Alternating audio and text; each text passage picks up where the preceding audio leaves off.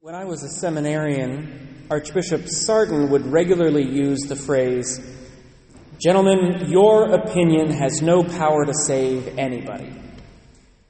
And I hold to that phrase a lot. I try very hard not to preach on my opinion. But this is my only English Mass this weekend, so we're just going to see what happens. It's not strictly speaking an opinion. I'd say it's a speculation based on my reading of the Old Testament and my interpretation of it. But if you don't like this homily, this is the one that you are allowed to reject. It's okay. If you read the Old Testament, one of the ways that you can summarize it, I think a very accurate way to summarize it, is when Israel is faithful to God, it is blessed. When Israel walks away from God, it falls to destruction. And we see that over and over and over again. They are freed from Egypt, but then they not only have the golden calf, but they reject the Lord's invitation to the promised land. So then they have to wander for 40 years. They come into the promised land and they find victory as long as they're faithful. But in the era of the judges, they keep falling to the Philistines because they keep ignoring the covenant of God. Under David and Solomon, people are very faithful, and yet the future kings of Israel lose their faith in God, and so they're constantly threatened by the Assyrians and then the Babylonians, to the point of the Assyrian destruction of the northern kingdom and the Babylonian exile of the southern kingdom. It's a cycle that the Old Testament is very careful to point out. When Israel is faithful to God, they are blessed. And when they are not, they fall to destruction. That's what this first reading is about. The Lord has prepared Israel. This is the vineyard. He has built a wall so that wandering wildlife won't feed on the grapes. He's cultivated the soil, removed the rocks, planted good grapes. He's watered them. He's waited for them to produce good fruit. This is the Lord blessing and saving Israel, inviting them to covenant faithfulness.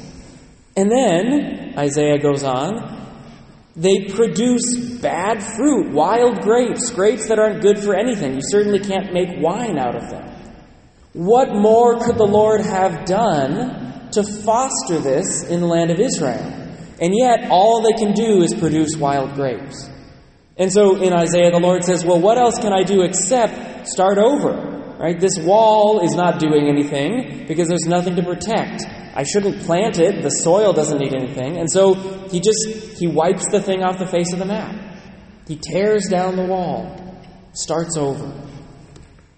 Jesus rephrases this parable. When he starts the gospel and he says, Here another parable, there was a landowner who planted a vineyard, put a hedge around it, dug a winepress in it, and built a tower. He's basically quoting Isaiah, and the Pharisees he's talking to would have known that. But he says, he's a little less abstract, he's a lot more concrete.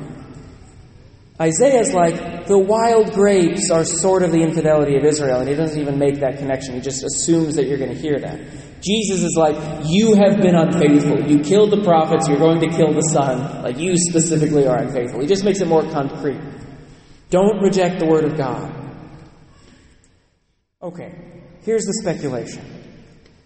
I think that the cycle that the Lord shows with Israel continues to be true throughout human history.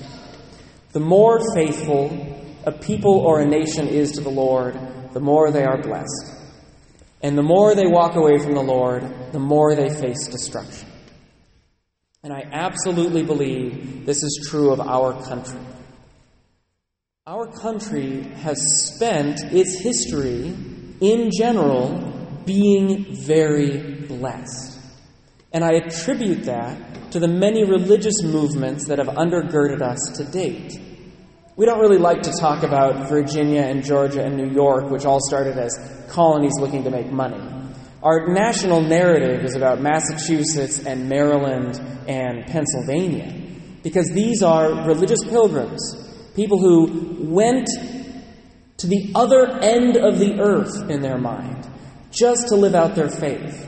We like to tell the narrative that our country was built on the faith of pilgrims. And then, to our great credit, We have had multiple, what historians refer to as great awakenings, movements in our country back toward faith, movements where we have revitalized the faith. This is what sets us apart from Europe. Europe never had those great awakenings. So we've managed to maintain a Christian faith that is far more profound than what has remained in Europe to date. I, again, speculation, you can reject this if you want to, it's not in the Catechism. But I fully believe that our success to date has been because we have been able to maintain a national culture of faith. Now ask yourself do you think that the country is currently being blessed? Or do you think we are being led to destruction? I try to treat both political parties equally from my homilies, but what's on everybody's mind this week is that we no longer have a functional legislature, right? The Republicans have become ungovernable and they can't elect a Speaker of the House. Now, I don't think that's specific to their party. There's plenty I can criticize on the left as well.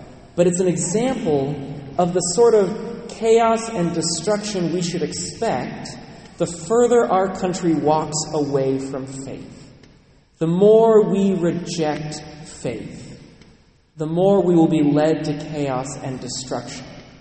I am not surprised that our government is no longer able to function because our political parties rely more and more on an attitude that is no longer rooted in any kind of faith values. Now, you can approach this in two ways. You can say that it is the will of the Lord, that His finger is the one that creates the destruction. That's certainly the perspective of the Old Testament. The Lord Himself is the agent of the destruction. That's fine. You can believe that. I'm less on that page.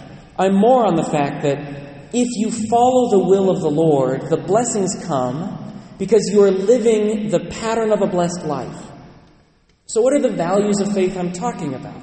Well, we put the cross at the front of our church for a reason. The primary values of faith are the ones I talked about last week humility and obedience. How much do we show humility today? How many decisions are made by any of our government leaders, federal, state, local, that are based on self sacrifice, doing what is good for the broader group, rather than what is good for my political party or what is good for my reelection.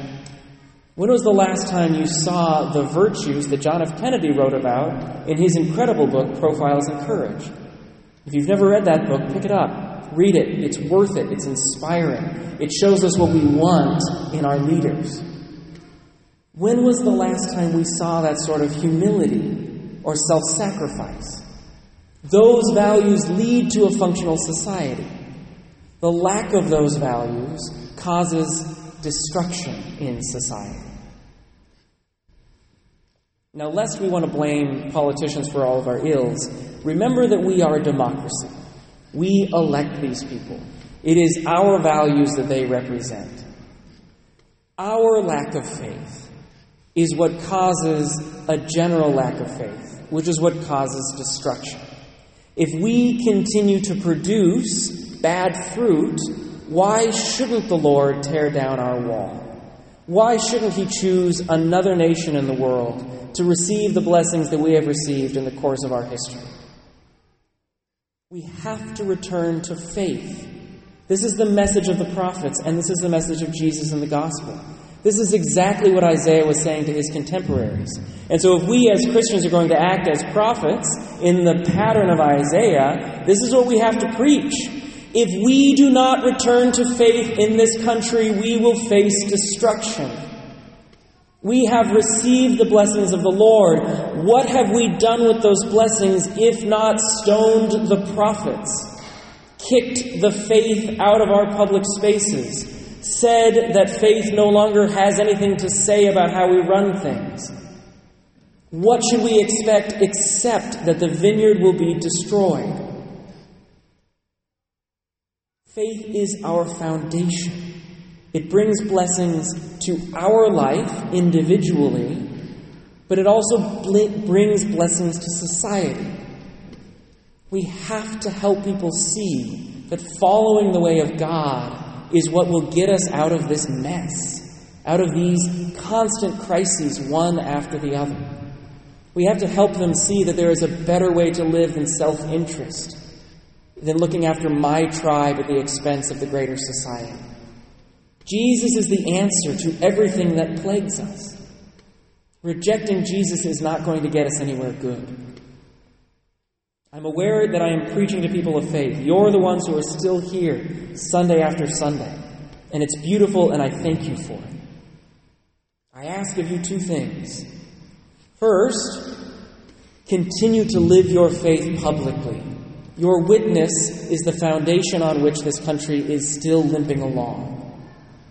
Second, pray. Pray for your compatriots. Pray for your leaders. Pray for your country.